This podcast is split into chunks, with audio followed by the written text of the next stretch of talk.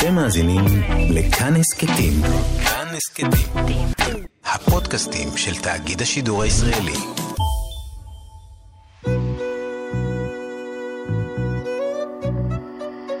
ליסה פרץ משוחחת.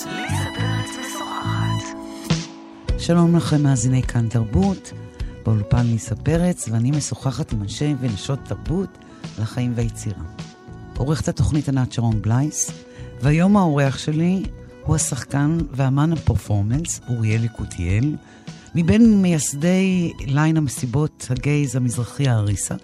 הוא מופיע בפרסומות, בדרמות טלוויזיה, אבל הכי חשוב, בימים אלה הוא מעלה מופע קברטי נהדר, שבו הוא משלב את סיפור חייו היוצא דופן. שלום אוריאל. שלום ליסה, מה העניינים? בסדר גמור, מה שלומך?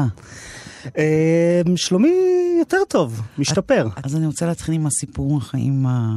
כמו שהבטחתי למאזינים שלנו, יוצא דופן. אתה יצאת בגיל יחסית די מוקדם מהארון, נכון? כן, אני. אני, זה היה תהליך כזה, החברה הראשונה שסיפרתי לה, זה היה בגיל, זה היה בכיתה ו', זה גיל 11 כיתה ו', בספרייה של הבית ספר היסודי, אני זוכר את זה.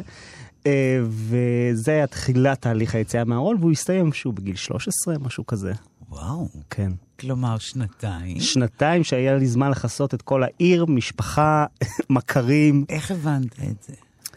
אמ, אני לא חושב שזה משהו שמבינים, אני חושב שזה משהו שטבוע בך מאז ומעולם, אני חושב שמה שמבינים זה שזה משהו שונה. מה שמבינים זה שצריך להסתיר. אה, ואני חושב שאת זה הבנתי, נגיד בכיתה ד', ה', משהו כזה, שזה משהו שהיה לי ברור מה זה מעולם, אבל בגיל הזה הבנתי שאני צריך להסתיר את זה. אני זוכר שהייתי מתאהב בשומר של בית ספר, היה לנו שומר חתיך בבית ספר, והייתי הולך אחרי הצהריים, גרתי ממול, הבית שלי והבית ספר היסודי שלמדתי בו זה חציית כביש, כאילו זה 30 שניות, והייתי הולך אחרי הצהריים לשבת עם השומר של בית ספר. אמ, ופשוט אמ, זה היה לי כאילו הכי טבעי בעולם, ואז רק אחרי זה שאתה שומע את הקללות, שהומו זה, משתמשים בזה כקללה, ושאתה רואה, אתה נחשף לתרבות ולטלוויזיה ולמיינסטרים, אתה מבין שיש פה משהו שאתה צריך להסתיר אותו. אמ, כן, זה היה התהליך אז בשבילי. בגיל 13 באת לסביבה שלך ואמרת שאתה גיי? ממש כך. ממש כך. ותתאר לי בבקשה ב... באיזה אווירה, באיזה סביבה אתה חיית וגדלת? אה, אני... היום אה, קוראים לזה סביבה פריבילגית, אני למדתי את המילה. אה, אני גדלתי בהרצליה בסביבה ממעמד, בוא נגיד מעמד בינוני גבוה, מה שנקרא. המשפחה שלי היא לא... זאת אומרת, המשפחה שלי, האחים שלי ואחותי שיצאתי מהארון, זה היה מחיאות כפיים ומזל טוב ואיזה כיף ובשעה טובה, כי זה היה ברור לכולם. אה, וגם אבא שלי, שאומנם הוא בא ממשפחה דתית וגדל בירושלים וכל הדרמות הרגילות, קיבל את זה די בסבבה, ממש על ההתחלה, הוא אמר לי, היה לו רגע שהיה צריך לעכל את זה, אבל הוא אמר לי, אוקיי, מהמם, יאללה, נקסט, כאילו זה היה די כזה. אה, אז כן, אני מאוד הייתי בר מזל, ב... למרות שגם אני, לקח לי שנים לספר לאבא שלי, כי הייתי בטוח שכמו שאני שומע על כל הסיפורי זוועה, יעיפו אותי מהבית, ירביצו לי, טה-טה-טה. אה, וזה פשוט ממש לא היה הסיפור. אז אני גיליתי שכמו הרבה דברים בחיים, שזה צעד שלפני שאתה עושה אותו, הוא נראה לך צעד ענק, וכאילו איך אני אוכל אי פעם להצליח לעשות את זה, אז אחרי שאתה עושה אותו, אתה מסתכל אחורה ואתה אומר, אוקיי, מאלף, מה שנקרא. ובסביבה הבורגנית, הפריבילגית הזו, איז, איזה דימוי היה לגיי? דימוי שיש, אני חושב, עד היום בכל מקום בארץ כמעט, שזה דימוי של, אה, של חולשה. אני חושב שהבסיס להומופוביה זה מיזוגניה. ואני חושב ש... תסביר את זה. אני חושב שאנחנו חיים בסביבה, אני לא מדבר על מדינת ישראל, אני מדבר על העולם. אנחנו חיים בעולם פטריארכלי ומיזוגני מאוד. והסיבה של להיות הומו נחשב דבר פסול זה כי הומואים הם נשיים. ולהיות נשי זה להיות חלש. והדבר הכי נורא שאתה יכול להגיד לגבר זה שהוא נשי, כי אתה קורא לו חלש. אמ, וזה בעיניי הבסיס לכל ההומופוביה ש... שיש בעולם, וזה הדימוי שגם לי היה, אם אני נשי, אני חלש. אני זוכר שלפני שיצאתי מהארון, החלטתי שאני רוצה ללכת ללמוד בלט. כי אני מגיל שש, זה היה לי מאוד ברור, לא היה עוד אופציות למה אני אעשה בחיים, כן? זה היה מאוד ברור. אני זוכר שקיבלתי את התפקיד הראשי, שימי לב, שעליתי לכיתה א', הביאו את ילדי הגן לבית ספר, כאילו לקריין כזה, לעשות טקס. ונתנו לי את התפקיד הראשי, כי כבר אז אני הייתי בגן. בגן. כבר אז אני הייתי כאילו, אוקיי, אני איש במה, כאילו, זה, אין עוד אופציות. אמ, ואני זוכר שרציתי ללכת ללמוד בלט, זה היה לפני שיצאתי מהארון. נורא פחדתי, זה היה כאילו הדבר הכי מפחיד בעולם, ללכת לדבר על זה עם אבא שלי. ואני זוכר שהיה כתבה במעריב לנוער על אנשים, על בנים שרוקדים, ושזה לא בהכרח כאילו הומואים וכאלה. אני חושב היום עד מי היה העורך הגאון שידע אז שיש ילדים שרוצים לרקוד והם צריכים את הכתבה הזאת, כי אני גזרתי את הכתבה והבאתי אותה לאבא שלי לראות.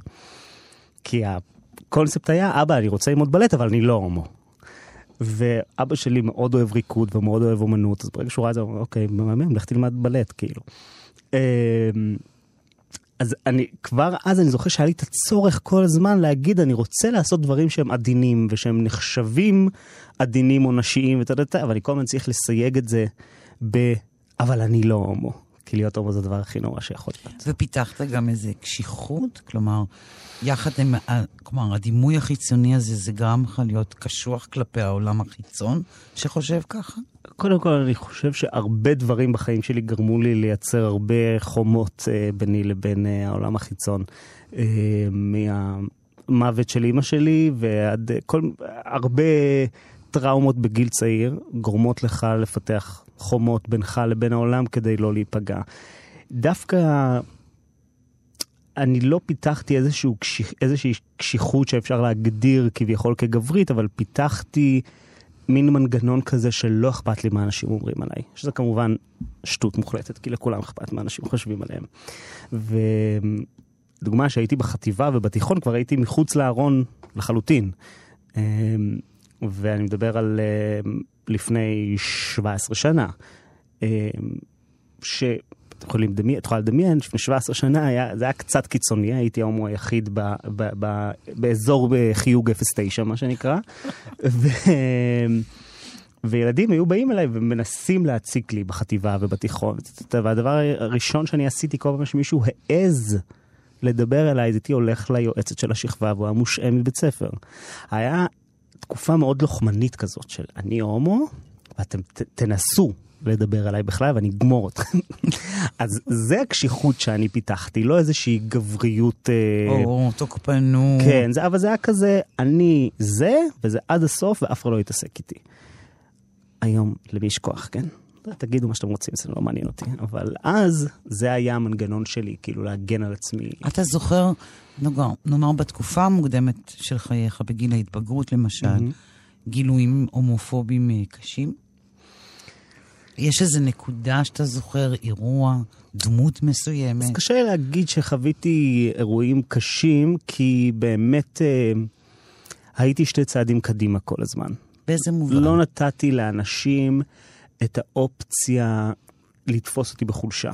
זאת אומרת, כל מי שכאילו צחק עליי, ישר היה לי תשובה וישר הייתי הולך ל... ל... ליועצת של בית ספר או למנהלת. אה, וגם דאגתי להיות אקסטרה, זאת אומרת, לא, לא לתת להם לתפוס אותי בהומואיותי, מה שנקרא. כאילו, אני סיפקתי את זה מראש. הייתי כל הזמן כאילו צבעוני ודיברתי על זה, והייתי מצחיק והייתי זה, כזה מנגנון הגנה של uh, אני לא אתן לכם לתפוס אותי עושה משהו נשי ולהצביע על זה, כי אני כל הזמן ככה. אוקיי. Okay. אני זוכר דווקא ההפך מגילוי הומופוביה, ש... יש לי בן 16 או משהו כזה, קניתי פן פעם ראשונה. והתחלתי, אז היה נורא סטייל לעשות כאילו את הפוני למעלה כזה של הגברים עם הגלח בצדדים ופוני למעלה, ואני תימני, אז זה שיער לא חלק, אז קניתי פן. ועשיתי פן בפוני, ואז יום אחד אח שלי נכנס לשירותים וראה אותי עושה פן, ואני התביישתי. אני לא יודע למה דווקא זה כל כך בייש אותי, אבל אני כאילו, חשבתי שאני מת, שהוא למה? תופס אותי למה? באקט הכל כך הומואי הזה. ואז uh, זרקתי לו משהו כמו, אה, אלעד, עכשיו אני ממש הומו, אה? משהו כזה, כאילו... ואני זוכר שהוא הסתובב אליי בחוסר הבנה ואמר לי, אוריאל, אתה הומו. אין ממש הומו, הכל בסדר, תעשה פן כמה שאתה רוצה. וההכלה הזאת וההבנה הזאת מהם, שהייתה הרבה יותר מתקדמת ממה ש... מהכלים שלי היה באותם גילאים, ממש עזרה לי לבנות את עצמי, כי זה הפידבקים שאתה מקבל מהמשפחה שלך, שאין דבר כזה, תהיה מה שאתה רוצה. איזה ביטחון זה בעולם. לך על אלף, כאילו. לא, אבל איזה ביטחון כן. זה נותן. מדהים. אני פעם ראשונה שרציתי לעשות דרג, כשהייתי בן 17. אוקיי, תכף 18. אנחנו מגיעים לזה. 17-18 התחלת. כן. למה?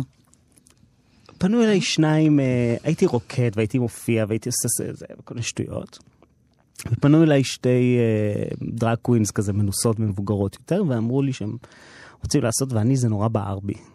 אה, ואמרו לי שהם רוצ... שאני אשתתף במופע, ואז באתי והעליתי את זה בארוחת שישי במשפחה שאני רוצה לעשות את זה, והיה איזה תגובונת קטנה כזאת עם... אה, של מה, מה זאת אומרת, מה זה, זה.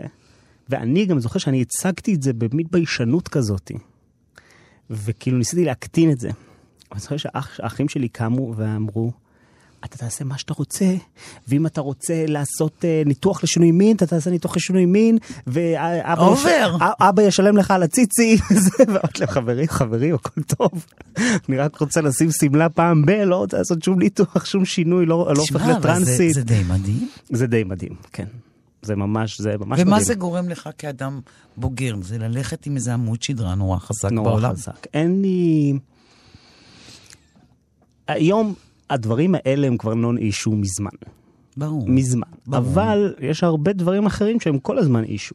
זאת אומרת, כאמן, איזה מין אמן אתה? בשבילי זה היה הרבה שנים של... אה, שלא מספיק להאמין שאני יכול ליצור את האומנות שלי בעצמי, ויכול לכתוב, ויכול זה. אמ, והעמוד שדרה הזה של כל פעם שאני משתף משהו עם המשפחה שלי, התגובה הראשונה זה, תעשה מה שאתה רוצה, אתה יכול לעשות הכל, הכל מהמם. ומה משך אותך ספציפית באומנות הדרג? אגב, אני חושב שלא משך אותי ספציפית אומנות הדרג. אני חושב ש... מה שמשך אותי זה הבמה. ולרקוד ומוזיקה והנקודת מפגש המדהימה הזאת שתמיד מצליחה כל כך לרגש אותי אה, בין אה, מוזיקה ששומעים למוזיקה שרואים. נגיד, הדבר שאני בתור ילד שנות התשעים הכי היה מאפלט אותי זה קליפים ב-MTV.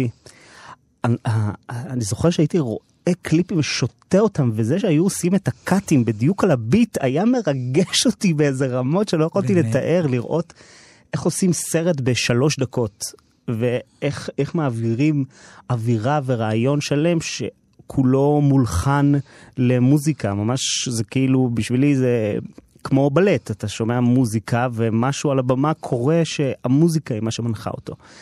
ואותי זה הפנט, אני לא יכולתי להפסיק. וכשהייתי נער הגעתי לקבוצת אה, תיאטרון ומחזות זמר בהרצליה. להקה שקוראים לה להקת על הבמה. היא הוציאה מה- כמה כישרונות מאוד מאוד גדולים בעולם התרבות הישראלי. באמת כמו מי? אה, רות רסיוק, שהיא שחקנית מדהימה. אה, מי עוד? אסף הרץ, שהוא שחקן מדהים. רועי ניק, שהוא שחקן מדהים. עופרי ביטרמן, שהוא שחקן מדהים. אני, שאני... והגעת לשם. והגעתי לשם, וזו הקבוצה של מחזות זמר, ושרוקדים ושרים ומשחקים וזה. עכשיו, אני באמת זמר מהגרועים שנשמעו בישראל, איום ונורא. כל הזמן חושב שאם גם אלוהים היה נותן לי גם את יכולת השירה, זה היה too much for the world. אמ, אבל הייתי בקבוצה הזאת, וזה היה כל מה שחלמתי עליו. אני יכול גם לרקוד וגם לשחק, ונאמברים, שאין דבר שאני יותר אוהב מנאמברים. ובקבוצה הזאתי, ליק- זה היה כזה מין מערכת כזאת שככל שאתה יותר ותיק אתה מקבל את התפקידים היותר טובים. ומההתחלה קיבלתי תפקידים מאוד טובים. ואני זוכר שהגעתי לשנה האחרונה שלי, וקיבלתי בהפקה של אותה שנה, זה היה מחזמר שמשון ודלילה או משהו כזה, וקיבלתי את התפקיד הכי גדול, עם הכי הרבה שורות, הכי מצחיק, הכי בולט, הכי הכי הכי, אבל לא הייתי שמשון. לא קיבלתי את ה leading man, וזה... זה גמר אותי, זה ריסק אותי, כי כל השנים אני חיכיתי לקבל את ה leading man. ואני ידעתי שאני לא מקבל את ה leading man כי אני הומו. אני ידעתי את זה בוודאות. וזה כל הזמן היה נורא מפריע לי. כי התפיסה המיינסטרימית הזאת של ה leading man צריך להיות סטרייט, יפה, טה טה טה טה טה. וזה מחרפן אותי. ושהיו, עשו את היום של החלוקת תפקידים של המחזמר הזה, ועופרי ביטרמן קיבל את שמשון. והוא היה שנה מתחתיי. מי שלא מכיר את עופרי ביטרמן, רק רוצה רגע לפתוח פה סוגריים, הוא משחק במחזמר החדש אה, צ'רלי צ'פלין את צ'רלי צ'פלין, הוא בוגר, יורם לוינשטיין, הוא שחקן גאון, זמר, רקדן, מדהים, חתיך בצורה בלתי ניתנת לתיאור. באמת כל מה שצריך בשביל לגרום למישהו כמוני לקנא. זה, זה הכל הוא.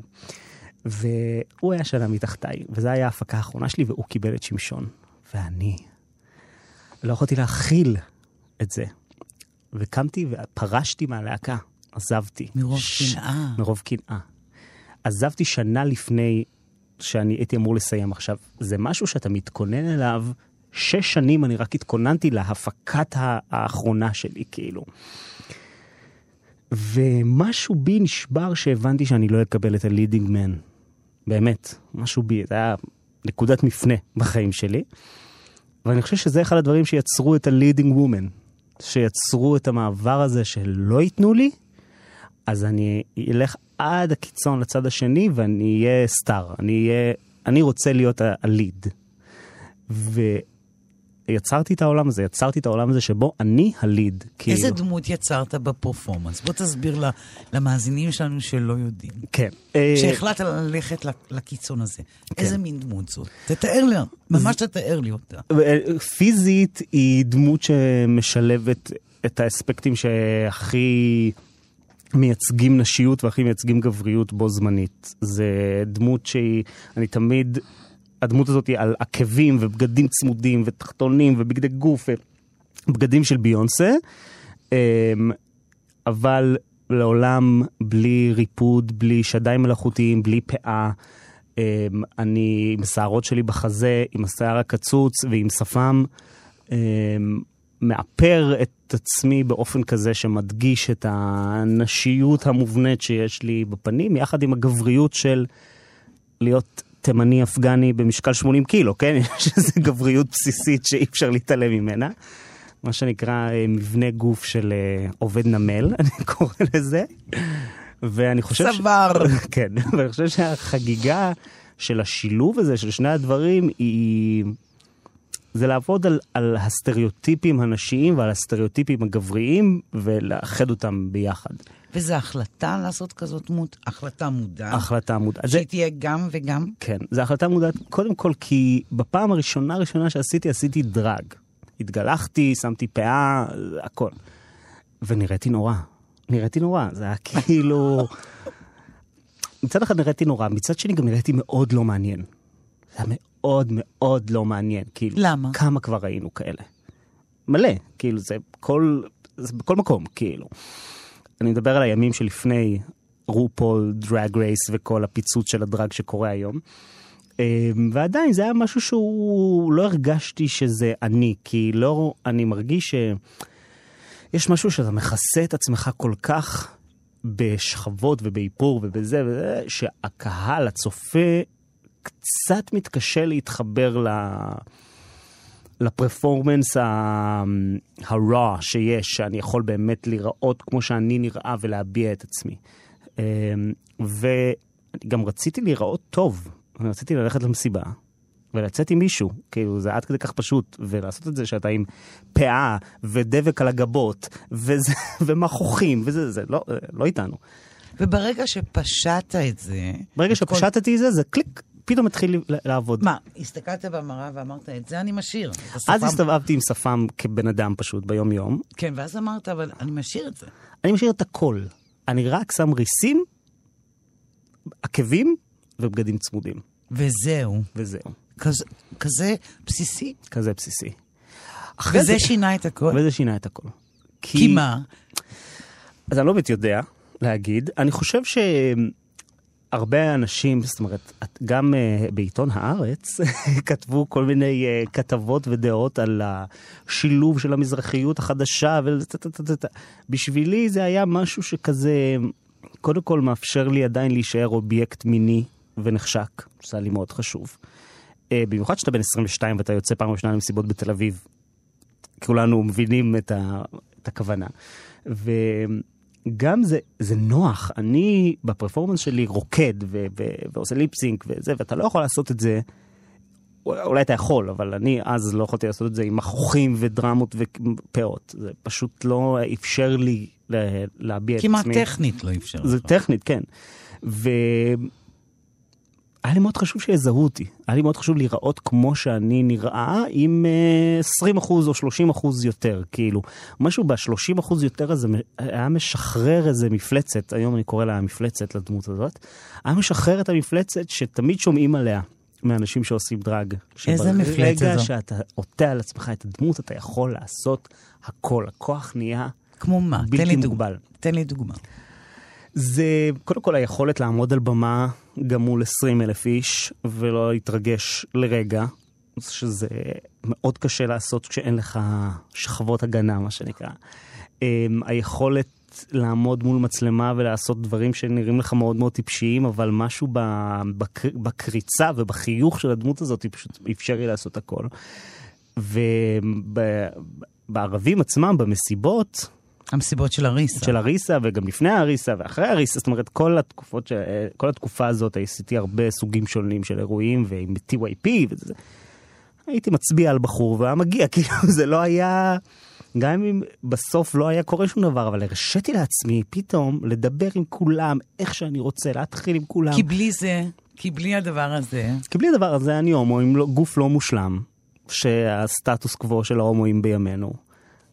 ועם זה, אני אה, מלכה ששולטת על כולם, וכאילו, אם היית אה, נכנסת למסיבות של הריסה בתקופה של הטירוף, כמה שנים אחרי שזה כבר נהיה המסיבה הכי גדולה. תכף נגיע תכף לאריסה. נגיע לזה. אז מה שהיה קורה זה שהיית נכנס למועדון, וכל המסכי לדים מכל הכיוונים, היה תמונות שלי בגודל שישה מטר על כל הקירות, ואני עומד באמצע עם זרקורים עליי, ותור לתמונות. השיכרון כוח הוא אמיתי. זה שיכרון כוח, אתה יכול לעשות הכל. היום אני מאוד שמח שהדמות הזו רגע נרגעה, שאני יכול לעשות חשבון נפש עם, הש... עם עצמי רגע, מה לגיטימי לעשות ומה לא לגיטימי לעשות, כי עשיתי דברים גם לא לגיטימיים, חד וחלק. אני... באמת, כמו... חד וחלק. אני לא זוכר אותם יותר מדי, אגיד את האמת, כי היה הרבה וודקה הייתה מעורבת במסיבות ההם. אבל אמ, אתה מרשה לעצמך גם ברמה של להתחיל עם אנשים באופן שהוא לא הכי, לא חלילה הגעתי למצבים שאני מתחרט עליהם, אבל זה לא לגיטימי להתחיל עם 60 איש בערב, כאילו, זה, לא, זה לא, זה לא לגיטימי. ואתה מגיע למצבים האלה כי... כי אתה מרגיש שאתה יכול. כי כוח משחית. נקודה. והדמות הזאת, היה לה המון המון המון כוח. והדמות הזאת, אחת הסיבות גם שהוצאתי אותה לפנסיה מוקדמת, זה כי כוח הוא גם דבר שמשחית, אבל הוא גם... זה הגיע למצב כזה שאנשים אומרים, הוא אמן דרג. עכשיו, דרג היה פשוט דבר אחד שעשיתי, איפשהו בגיל 18-19 התחלתי לעשות אותו. ובלי שידעתי, הייתי נורא טוב בו. וכשאתה מאוד טוב במשהו, כולם רוצים שתעשה רק את זה. כל הזמן. אה, וזה היה נורא משעמם באיזשהו שלב.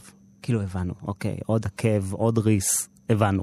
מה עוד אפשר להגיד? איך העולם הסטרייטי הגיב לדמות הזאת? הוא עפו עליה, נורא אהבו. כי... אני חושב שאחת הסיבות שזה הצליח לחצות את העולם ההומואי זה כי הדמות בעצמה, בעצם הקיום שלה גישרה על איזשהו פער בין דראג מסורתי לבין אה, עולם סטרייטי. זאת אומרת, היה מאוד ברור שאני גבר. זה לא היה female impersonation. אוקיי. female impersonation לא עושים שפם, עם כל הכבוד. ועל ההתחלה אנחנו עשינו בקליפים של האריסה, אמ, השתמשנו בשירים של אייל גולן, מלך המגרש. השתמש, שזה שיר לא מאוד מזוהה עם הקהילה. ההומואית. כן. מאצ'ו, מאצ'ו. ועשינו כל הזמן את השילובים האלה, בין אה, מיינסטרים לתרבות סטרייטית לחלוטין, לתרבות הומואית,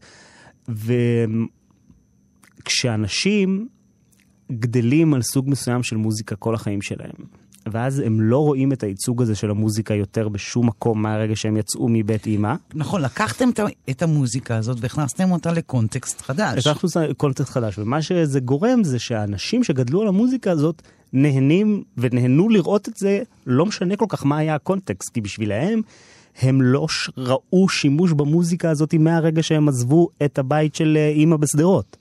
ו- וזה אולי מסביר את הסיבה שהתחלתם לעשות את הערבים האלה, את הריסה. מאיזה צורך זה נולד? אמ, אני לא יודע להגיד מאיזה צורך זה נולד, כי אני לא, הרעיון הוא לא היה שלי, הרעיון היה של המייסדים, עומר ויותם, ואני חושב שאצ... עומר טובי, עומר יותם טובי ויותם. פפו. אני חושב שאצלהם הרעיון היה, הם עשו ערבים כאלה בבית, חינות. קראו לזה טקס חינה, שכולם היו באים, מתלבשים בכפתנים, והיו מביאים אה, חינה. ובאמת, בשנה הראשונה של המסיבות של האריסה, היינו עושים בכל, ההיילייט של הערב היה המסיבת חינה. באמצע, באיזה שלוש בלילה הייתי יוצא עם צלחת חינה והיינו עושים לכולם חינה על הידיים. ואז ככה זה התחיל באמת, זה התחיל כאילו מאיזושהי אקזוטיקה מזרחית נורא, נורא מצחיקה ונורא צבעונית. עם הזמן זה פשוט נהיה מסיבת מיינסטרים, כאילו, בואי נודיע על האמת.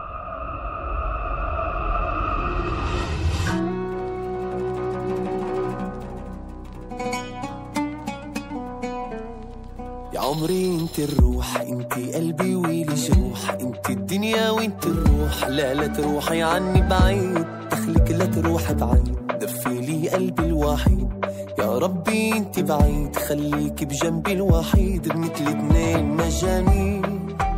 بالحوف قصتنا قصة حب كبير وما فيها خوف. وانتي كنتي مثل الورد المستحيل ليالي كتوف לחטוף רציתי רק לקטוף אותך, רציתי לקטוף.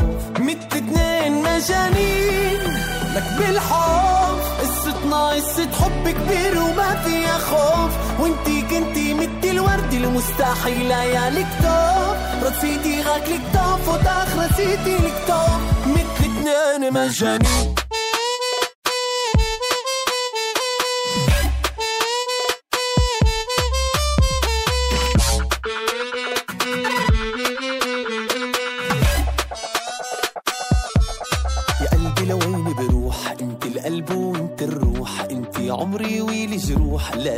روحي عني بعيد. دخلك لا تروح بعيد. دفيلي قلبي الوحيد. يا ربي انت بعيد. خليك بجنبي الوحيد. مثل اتنين مجانين. بالحب. قصتنا قصة حب كبير وما فيها خوف. وانت كنتي مثل الورد المستحيل. يا لكتوف رصيتي غاك لكتوف وتاخر رصيتي لكتوف مثل اتنين مجانين. ليسا بيرت مسخخت איתי באולפן אוריאל יקותיאל. המהות של הדבר הזה, ואתה כרוך בזה, זה גם להנכיח אה, מוזיקה מזרחית, מוזיקה שבכלל מזרחית לא הייתה לא בתוך, הייתה. לא לא הייתה הייתה. במועדונים. גם דמות להזדהות איתה, כן. כמו הדמות שלך, שהיא דמות מזרחית, כן. נדבקת במאפיינים, זה לא היה. נכון. אה, הדרג, אגב, אני לא מכירה דרג מזרחי. אז זה, אוקיי, כשהתחלנו, לפני שאנחנו התחלנו, הייתי, היה לי איזה שנתיים שכאילו הייתי מופ... כזה, הכרתי מסיבות בתל אביב וזה. בחיים לא היה שיר במזרחית במסיבת הומואים לפני זה. נקודה. או באף מסיבה. לא היה אף מסיבה בישראל שהיה במוזיקה מזרחית לפני זה, לא במיקס ולא בגרסאות רגילות. ודרג מזרחי לא היה אף אחת. אף אחד. וזה מה שגם הסיבה שהם לקחו אותי זה כי אני אז הייתי יוצא והייתי מעלה סרטונים ליוטיוב שלי בבית עם עצמי רוקד ומתאפר וכאלה ואמרו לי אנחנו מחפשים דרג מזרחית אבל אין פשוט. ואמרתי להם אוקיי יאללה אני בא. לקחת את המוזיקה הזאת שכל כך הרבה אנשים מכירים מהילדות שלהם, אגב, אני לא ביניהם, אני לא שמעתי מוזיקה מזרחית בחיים בבית שלנו, זה לא היה, אנחנו מה שנקרא משתכנזים רמה א', ו... שזה טוב או רע? שזה קיים, לא אוקיי. טוב ולא רע. חמקת ש... אהבת. והבאנו, יצרנו מרחב כזה של כמו החלק שכולם, ככה כולם היו מתארים את זה, החלק הכי כיף בחתונה, השעה שהדי-ג'יי שם מוזיקה מזרחית וכולם קמים לרקוד, אז היה כזה, רק שש שעות ולא שעה. ואחרינו, אנחנו ראינו שמוזיקה מזרחית פתאום מגיעה לכל מועדון. היום לא תהיה חתונה במדינת ישראל שלא משמיעים נגיד את תל אביב, יא חביבי תל אביב, השיר שעשינו לפני שמונה שנים, כן? אמ, ואני חושב שהיינו חלק אינטגרלי מה, מה שנקרא המהפכה המזרחית שקרתה פה בעשור האחרון. איפה אתם חושבים שההשפעה יותר גדולה? במהפכה המזרחית הגדולה שהתרחשה עכשיו או במהפכה הגאה? איפה הדריסה יותר חזקה לדעתך, שלכם? אמ, אני חושב שהדריסה היותר חזקה של האריסה עצמה, אני חושב במהפכה המזרחית. אמ, אני חושב שבתחום של המהפכה הגאה, היה לנו המון המון המון השפעה טובה וחיובית. כי הקהל שהגיע אליכם, וזה צריך לציין את זה כאן בשידור, זה גם קהל שהוא היה לא רק תל אביבי, אלא ההפך, הוא היה חוץ תל אביבי. חוץ תל אביבי, כל השנים הראשונות של האריסה גם היינו עושים את המסיבות בימי חמישי, מהסיבה הפשוטה שהרבה מהקהל שלנו היה שומר שבת, או שהרבה מהקהל שלנו היה מגיע מחוץ לתל אביב, בבקשה. ולא היה להם תחבורה ציבורית נכון, בשישי. אז, אז זה קהל שלגמרי לא אופייני למסיבות תל לא אביביות. אופייני, ובחיים לא היה לו ליין מסיבות שפנה אליו או שכיבד אותו. אה, וכן, זה המרחב הבטוח שאנחנו יצרנו, ו... אח- זאת אומרת, הגל השני של זה היה שאנשים, שעד היום אני נתקל באנשים שמדברים על זה בזלזול, אבל המון אנשים שהיו מדברים על זה בזלזול בהתחלה, כאילו מסיבה של ערסים, היו מגיעים למסיבה ועפים, ונהנים כאילו ברמות, וממשיכים לבוא שש שנים, כאילו. אז, אז בעצם אנחנו נחזור לשאלה ששאלתי אותך. אתה מרגיש שדווקא במהפכה המזרחית הייתה להריסה כן. יותר השפעה מאשר וחלק. המהפכה הגאה. כן, כי אני חושב ש... במהפכה הגאה, וזה משהו שאנחנו, אני ממש מדבר עליו הרבה עכשיו, חודש הגאווה 2020, זה שאחת הבעיות המרכזיות במהפכה הגאה, שאני גם לא אוהב לקרוא לזה מהפכה, אבל אחת הבעיות המרכזיות בתנועה הגאה, זה שרוב התנועה הגאה עד היום הייתה הומואים, גברים, יהודים שגרים בתל אביב. ו- לבנים? לבנים, לבנים, בוא נגיד לבנים במובן של לא אתיופים, אבל מזרחים ואשכנזים, מזרחים? מזרחים ב- בש- בעשור האחרון, בחמש שנים האחרונות אפילו. ואני חושב שהתנועה הגאה צריכה ל... להבין שבלהט"ב יש עוד הרבה אותיות חוץ מה', ואני חושב שגם באריסה אנחנו סך הכל שלושה גברים הומואים, כן? אמ, אז כמה שאנחנו עזרנו בל... בהנכחה ובנראות, ואני אחרי זה גם בנראות בעוד כל מיני מקומות, אמ, אני חושב שאחד הדברים שקצת חטאנו בהם זה אמ, לא היה, זאת אומרת, את שאר האותיות. לא היה את שאר האותיות, והדימוי של הגבר המזרחי, ההומו שאנחנו תרמנו לו, זה דימוי של שרירים, שרשרת של חי, איזה מין גבריות כזאת, שאני, קשה לי איתה, אני מודה. אני, קשה לי איתה, וקשה לי עם המשך ההדרה של ההומו המושלם עם הקוביות מהברך עד הריס, קוביות בבטן. אמ, וגם אתה אומר לי עוד דבר. אתם לא, כלומר, זה לא רק להדיר את האותיות, זה להדיר קהלים שלמים, כן.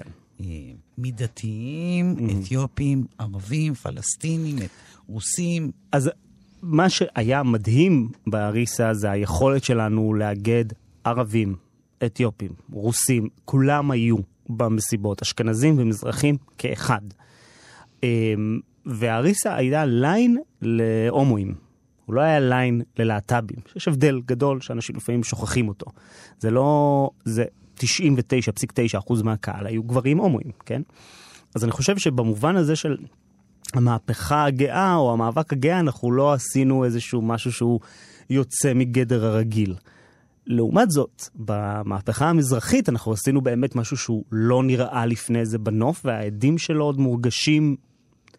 לפני ארבעה ימים יצא שיר הגאווה של אה, עיריית תל אביב, סטטיק בן אל ונסרין שרים בחצי ערבית, שזה נוסחה שאנחנו עשינו לפני שמונה שנים עם תל אביב וחביבי תל אביב, ומאז, אני לא אגיד כל שנה, אבל רוב השנים וואלה. הנוסחה היא די דומה. שיר במזרחית עם זמר כאילו מוכר ופופי כזה אגב, מגניב. כמה כמה ההשתתפות שלך, הפעילה מאוד והדומיננטית באריסה, חידדה בזהות המזרחית שלך או בתודעה המזרחית? כי איזה מין, אמרת לי קודם, אני בכלל באה ממקום משתכנז לגמרי. אני אומר את המילה משתכנז כי זו המילה שמשתמשים בה, למרות שאני ממש לא מאמין בה, ואני אפילו סולד ממנה. אנחנו גדלנו בבית, קודם כל אבא שלי אפגני. עכשיו, רוב האנשים לא מכירים את העם האפגני, אבל העם האפגני הוא... אני לא יודע איך להגדיר את זה, אבל זאת אומרת, זה לא, זה לא היה אותה קליקה של עיראקים, מרוקאים, פשוט היינו רחוקים יותר באסיה, ולא...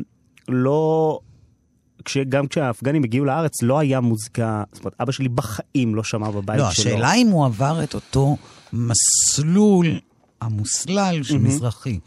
של מעברה, של מוביליות חברתית, כלומר... אז אני לא חושב. הדרה, גזענות. אז האמת היא שאני לא חושב, במקרה שלו לפחות. הוא גדל אה, בשכונת הבוכרים בירושלים, היה אה, איש צבא, קצין, אחרי זה הוא היה קצין הכליאה הארצי של משטרת ישראל 30 שנה, הוא כזה היה בן אדם עם תפקידים וחברה וכסף וגר בהרצליה. זה לא היה המסלול הרגיל של גבר מזרחי. אימא שלי, שהיא אה, הייתה תימניה, שאם מישהו עבר את המסלול הזה, זה היא. היא נפטרה כשהייתי בן שנתיים, אז כל הצד שלה, של החיים ושל החינוך, פשוט לא הגיע אליי. אז בבית שאני גדלתי בו, לא מאיזשהו, לפחות לא מהצד שלי, כן? לא, לא היה מוזיקה מזרחית, פשוט לא מוזיקה ששמענו. אנחנו, אבא שלי היה שומע ריי צ'ארלס והגבעטרון, והאחים שלי היו שומעים רד או צ'ילי פפרס ומטאליקה ורדיוהד. זה המוזיקה שאני גדלתי עליה. ואני הייתי שומע בריטני, כאילו, ב-MTV. אז העולם הזה היה עולם שאני בכלל לא ידעתי שאני... בהרצליה לבנה לא ידעת את זה? השכונה שלי לא הייתה כזאת לבנה. היא הייתה מעמד בינוני פלוס, והיה בה מזרחים ואשכנזים כאחד. היום, אם אני מסתכל אחורה, ברור שאני רואה את זה. אז הייתי באפס מודעות לזה. יותר מזה, אני, בשבילי תמיד העניין היה שאני הומו. זה לא, העניין לא היה שאני מזרחי. הבעיה אצלי הייתה שהייתי ילד שלומד, הייתי בן שלומד בלט. הבעיה לא הייתה שהייתי ילד חום. לצורך העניין. זה ההתמודדות שלי הייתה. רק כי ב... זה שתי חזיתות, תאר לך את שתי החזיתות האלה בדיוק. על הראש. עכשיו, אני... זה חז... שתי חזיתות כבדות. כבדות מאוד, שאני מודה על הפריבילגיה שלי, שפשוט לא הייתי צריך להילחם במלחמה הזאת של המזרחית עד גיל יותר מאוחר. באיזשהו שלב אתה יוצא לעולם האמיתי. ואז מה? ואז נסעתי בערב לילה, אני ממש זוכר את היום הזה. את היית במופע שלי גם, אז את זוכרת את הסיפור הזה. אבל אני זוכר את היום שאני נסעתי בגיל 20 לאבא שלי אוטו עם דלקן, אז הייתי נוסע כל היום וכל הלילה. ובגיל 20 נסעתי, חזרתי הביתה באיזה שתיים בלילה, ועצר אותי שוטר עם האוטו. מוציא אותי מהאוטו, והוא אומר לי, ואני רואה כאילו דרמה, מוציא אותי מהאוטו. עכשיו, אני ילד הומו נשי, חמוד, מהרצליה, מהווילות, כאילו, מה לי ולמשטרה שעוצרת אותי? אני באמת לא הכרתי את זה. הוציא אותי מהאוטו והוא מתחיל כאילו לצעוק עליי.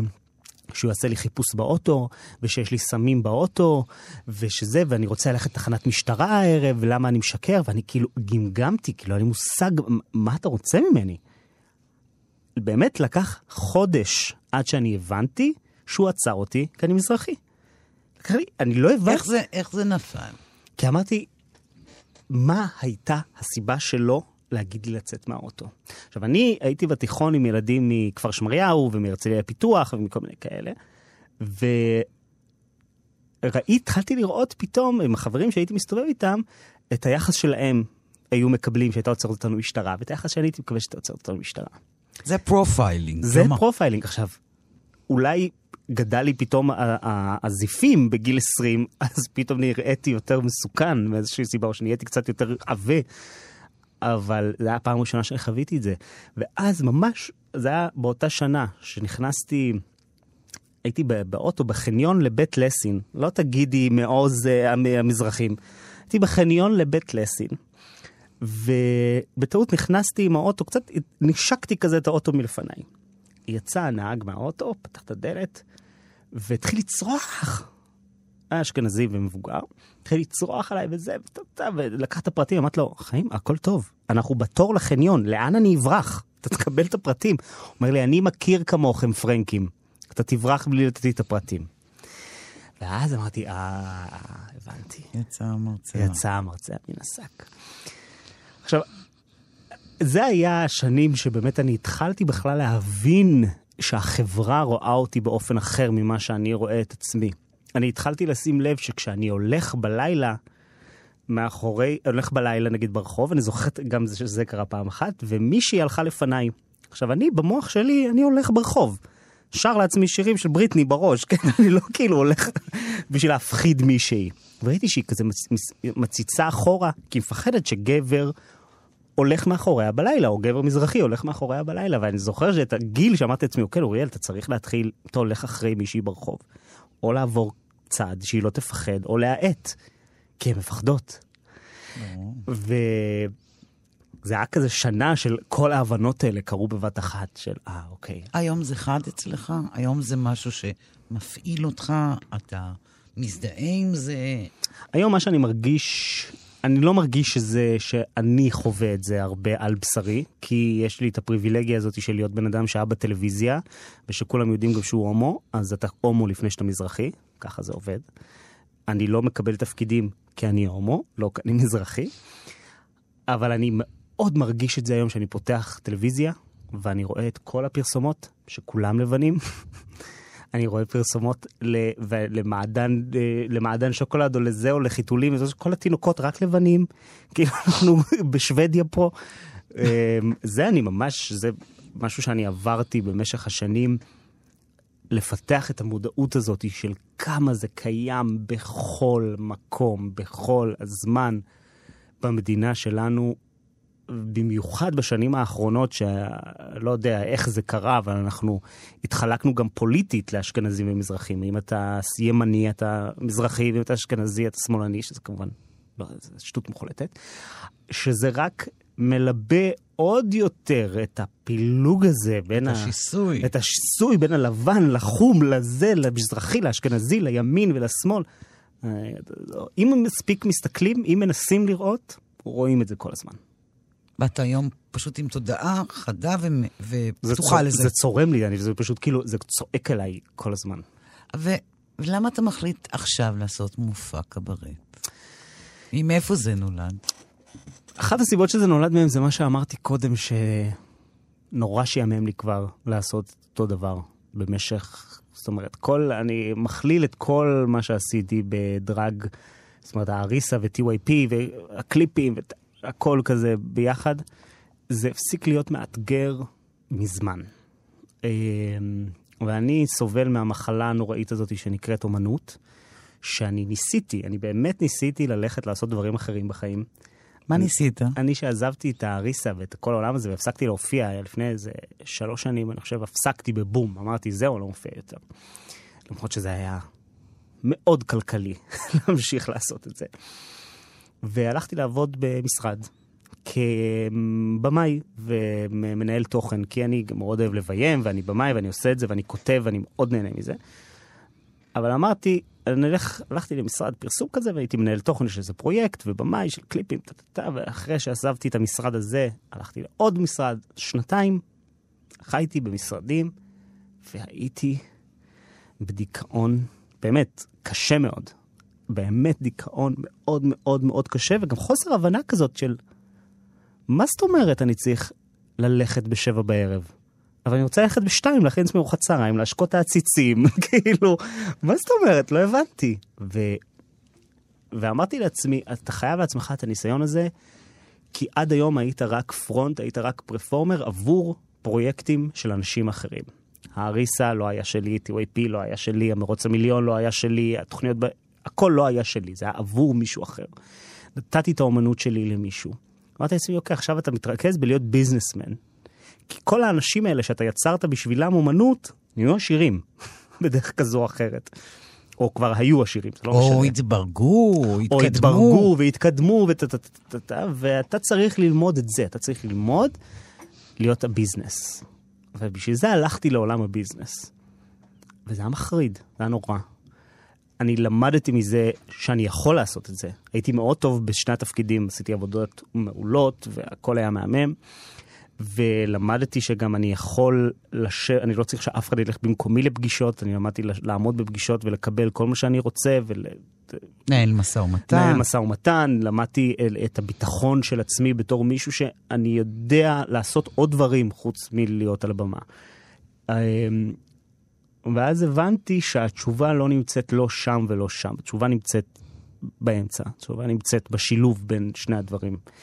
הדבר היחיד, היחיד, היחיד שמקנה לי אושר בחיים זה יצירה ואומנות. אני הבנתי את זה בגיל מוקדם. מה שיפה זה שהיום חזרתי לאותו דבר שעשיתי בגיל 6, כן? אני עושה בדיוק את אותו דבר כמו שעשיתי לפני 25 שנה. רק שהיום אני יודע שזה האופציה היחידה. בשבילי. האופציה היחידה בשבילי זו אומנות. ומה אתה עושה על הבמה? מה, מה, מה, מה המופע הקברט הזה? אם אתה צריך להסביר לי מישהו. המופ... או, כמה הסברים יש לי עליו. ההסבר האחרון שכתבתי לעצמי בראש זה, זה ערב קומי מוזיקלי שמדבר, ששואל את השאלה הזאתי, אה, מי אני באמת, או מה אני באמת.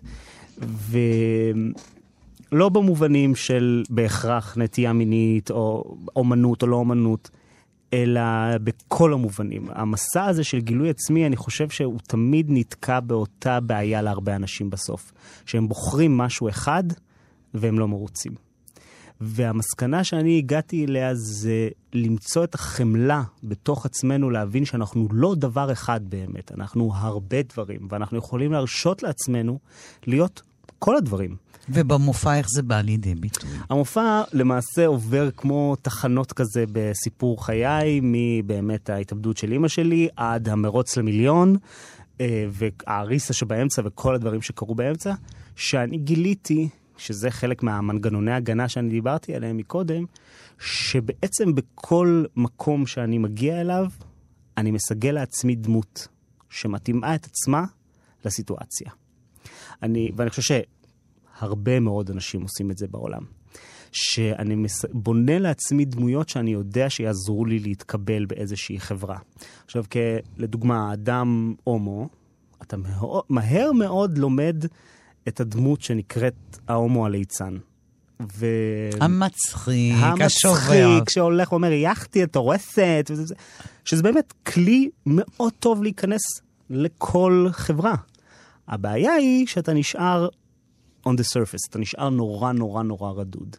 אין היום בן אדם שאתה תבוא אליו עם הדמות הזאת שלא יאהב אותך ויקבל אותך וזה וזה וזה, וזה אבל זה כל כך עוצר אותך מלהוציא את כל שאר העומקים שיש בך, שזה, שגיליתי שאני עובד עם הדמות הזאת כל כך הרבה שנים, שהייתי צעיר יותר, אמרתי לעצמי, אני לא יכול להמשיך ככה, אני לא יכול להיות כל הזמן מצחיק וכל הזמן כיפי וכל הזמן הורס וכל הזמן זה. אחרי המופע ניגשו אליי זה היה תגובה מספר אחת שקיבלתי מהצופים אה, ההומואים שצפו, שכמה הם מכירים את הדמות הזאת של ההומו הליצן, שכולנו... כל בחורה שבאה ואומרת, אני מתה על הומואים, כל החברים שלי הומואים. זה מה שהיא אומרת. היא אומרת, אני רוצה את ההומו שמצחיק אותי ושעושה לי כיף. זה מה שהיא אומרת. אני רוצה את הידיד הלא מאיים הזה. אני רוצה את הגבריות הלא מאיימת הזאתי, שנותנת לי את הכניסה לעולם הזה בלי לפחד. אני דווקא ראיתי בזה, בדמות הקומית, הקונדסית שלך, איזשהו ניסיון אה, כאילו להתמודד עם דבר מאוד טרגי שהוא mm-hmm. מגדיר את החיים שלך, mm-hmm. מראשיתם, כלומר, mm-hmm.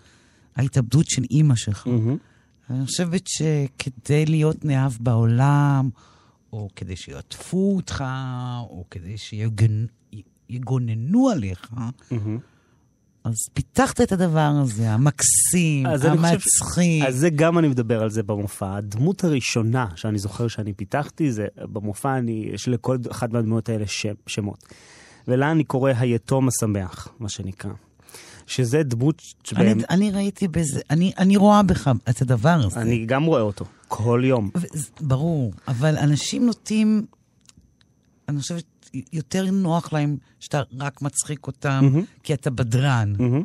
אני רק, אני אומרת שזו דרך שאנשים יאהבו אותך. חד וחלק. היתום השמח. חד וחלק. היתום השמח זה כלי שאומר, נכון, אני מספר את הסיפור הנורא הזה על מה שקרה, ואז בסוף, אבל הם רואים, הבן אדם שמולי רואה שעדיין אני עומד על שתי רגליים והכל בסדר, ויש לי חיוך על הפנים, אז זה נותן לו הצצה לכאב, אבל עם happy ending, כי אנחנו אוהבים happy ending בסופו של דבר. עם זה אתה מתחיל את המופע, עם הסיפור אני עם זה אני מתחיל את המופע. זה ה number הראשון, אני חושב שבכל דמות כזאת היא יוצאת ל number מוזיקלי אחר. ואיתה אתה מתחיל. ואיתה אני מתחיל. וזה היה לך קשה להתחיל איתה? ההפך, זה היה לי... המטרה שלנו בלהתחיל בסיפור הזה הייתה, אוקיי, חברים, בואו נרגע. כן, אמא שלי התאבדה, הכל בסדר. לא על זה המופע. זה מה שאני רציתי להגיד בזה שפתחתי בזה. בוא נוציא, let's get this out of the way. כמובן שבסוף אנחנו חוזרים לסיפור הזה ומראים כמה, אם את שואלת אותי, הדבר שהכי השפיע עליי בכל החיים זה לא זה שאני הומו ולא זה שהייתי בטלוויזיה ולא כלום. זה שאימא שלי התאבדה, שהייתי בן שנתיים. זה, זה, אי אפשר שזה לא ידפוק אותך לכל החיים, כן? אין אופציה כזו. אמ, אז אני פותח בזה גם בשביל לסמן לקהל איזה מין מופע אתם עומדים לראות. אתם לא עומדים לראות פה מופע שאני עומד ובוכה על מר גורלי. אבל גם מצד שני, לא רק שעושה בידור. לא רק שעושה בידור, אני נוגע בנושאים כואבים ושחורים וחשוכים, אבל אנחנו לא באים פה לרגש אתכם באופן אה, סקרני ו, וממותק כזה של אוי, איזה מסכן, אני, היה לי נורא קשה. אני מסכן והיה לי נורא קשה, אבל לא, אני לא רוצה להציג את זה באופן הזה, אני רוצה להראות מה זה גרם לי לעשות, כי זה מה שיותר מעניין פה. מה טראומות כאלה ואחרות גורמות לך לעשות אחרי זה בחיים שלך, שאתה לא ידעת אפילו, אני רק הבנתי שאני עושה את הפעולות האלה לפני שנתיים, כשהתחלתי לכתוב את המופע הזה, כל. כל הכתיבה של המופע הייתה תהליך של טיפול פסיכולוגי עמוק. להבין בכלל שאני כל הזמן, אני ועוד רוב העולם, כל הזמן עסוקים בלהציג מצג כלפי חוץ. להראות לאנשים משהו החוצה, כדי שהם לא יראו מה יש בפנים. עכשיו, בעולם של היום, זה יצא מכלל שליטה פשוט. כאילו, בין האינסטגרם לצורך הזה שלנו כל הזמן להציג איזושהי דמות put together, זה נורא קשה ומעייף. פשוט מעייף. ועל זה המופע. המופע הוא על הדמויות שאנחנו מוכרים לשאר העולם כל הזמן, ומי נמצא שם. בסופו של דבר, מאחורי כל הדמויות. עכשיו, אני אעשה ספוילר קטן, ואני אגיד, היתום השמח הזה, אני לא שונא אותו. אני אוהב אותו, הוא חלק ממני ואני משתמש בזה עדיין. ההומו הליצן הזה הוא חלק ממני ואני משתמש בו עדיין. הפואנטה היא לא לא להיות הדברים האלה. הפואנטה היא להיות כל הדברים שבא לך, להבין שהכל מותר והכל בסדר, ולהרשות לעצמך פשוט, אוקיי, עכשיו אני רוצה להיות הומו הליצן, ושעה אחר כך לא בא לי. וכשלא בא לי, אני לא אהיה. זה הפואנטה שלי. ונראה לי שעם הפואנטה הזו, אנחנו גם נסיים את השיחה המופלאה הזו. איזה כיף. רגע, אבל אנחנו לא אמרנו מתי המופע, ליסה. אז אנא אמור עכשיו. אנא אמור עכשיו. אם הממשלה לא תחליט לסגור אותנו שוב, המופע הקרוב הוא ב-15 ביולי בצוותא, והמופעים אחריו הם ב-12 וב-13 באוגוסט. כולם בצוותא וכרטיסים בקופות צוותא וכאלה. לכו לראות את זה. כן, בבקשה, בואו. תודה רבה, אוריאל. תודה, ליסה. תודה לך. עד כאן השיחה עם השחקן אוריאל יקותיאל, באולפן ליסה פרץ, עורכת התוכנית ענת שרון בלייס. אפשר להאזין לתוכנית הזאת ולאחרות בדף ההסכתים של תאגיד השידור. תודה לכם על ההאזנה ולהתראות.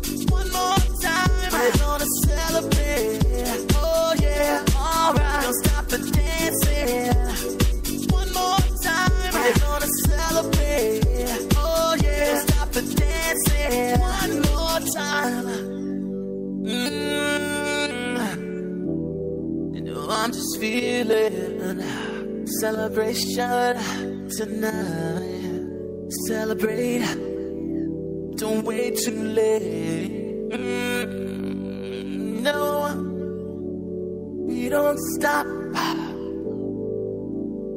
You can't stop. We're gonna celebrate one more time. One more time. One more time. A celebration. You know we're gonna do it right tonight. Hey, just feeling. Music's got me feeling the need. Need. Yeah. Come on. All right. We're gonna celebrate one more time. Celebrate and dance so free. Music's got me feeling so free. Celebrate and dance so free.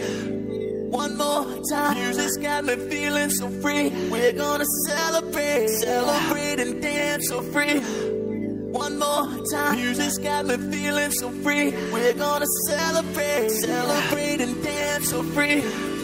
One more time. Music's got me feeling so free. We're gonna celebrate, celebrate and dance so free. One more time. Music's got me feeling so free. We're gonna celebrate, celebrate and dance so free. One more time. Music's got me feeling so free. We're gonna celebrate, celebrate and dance so free. One more time. Music's got me feeling so free. We're gonna celebrate, celebrate